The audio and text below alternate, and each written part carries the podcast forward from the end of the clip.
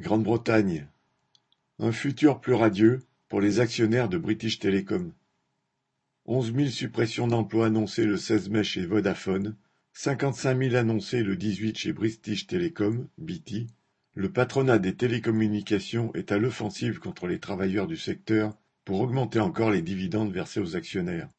Le groupe BT, issu de la privatisation des services téléphoniques entre 1981 et 1984, emploie cent trente mille salariés, quatre-vingt mille en Grande-Bretagne, vingt mille ailleurs dans le monde et trente mille dans la sous-traitance. D'ici à 2030, c'est donc plus de 40% des salariés que BT compte jeter par-dessus bord. L'annonce est d'autant plus choquante que l'entreprise se porte bien. En 2022-2023, elle a réalisé près de 2 milliards d'euros de profit. Elle a largement devancé ses concurrents Vodafone et Orange. Derrière les belles phrases sur la nécessité d'améliorer la productivité, entre guillemets, pour assurer à l'entreprise un futur plus radieux, entre guillemets, le but des compressions d'effectifs est à peine voilé. Faire assurer toujours plus de services par de moins en moins de salariés afin qu'un minimum de l'argent récolté revienne au salaire et qu'un maximum aille aux dividendes.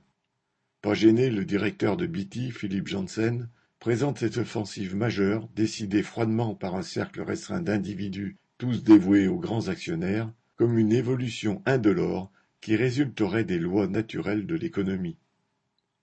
À l'écouter, rien de plus normal que de priver des dizaines de milliers de travailleurs de leur gagne-pain, puisque, avec le passage du cuivre à la fibre optique, il y aurait besoin de moins d'ingénieurs et de techniciens, et qu'avec l'envol de l'intelligence artificielle, bien des tâches seraient bientôt réalisables par des ordinateurs plutôt que par des humains. Pourtant, ne lui en déplaise, tous les emplois ne sont pas remplaçables, en particulier dans ce secteur des opérateurs mobiles où il est souvent si difficile d'avoir affaire à une personne plutôt qu'à un message préenregistré pour régler un problème. Surtout même si le rôle de l'IA est amené à grandir dans les télécommunications comme ailleurs, l'annonce de coupe claire dans les effectifs de BT résume la folie du capitalisme.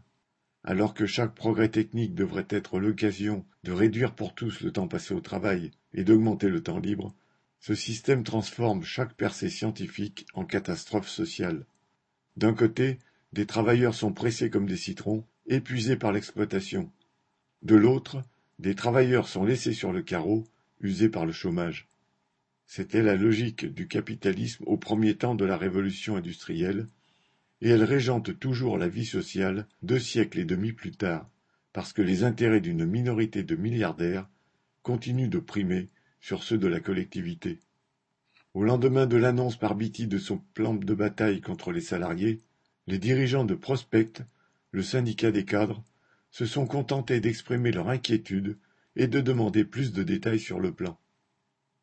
Quant au CWU, qui organise les travailleurs des télécommunications et du courrier, il a déclaré ne pas être surpris par l'annonce, arguant que les mutations technologiques rendent inévitables les compressions d'emplois un vrai copier-coller du discours patronal.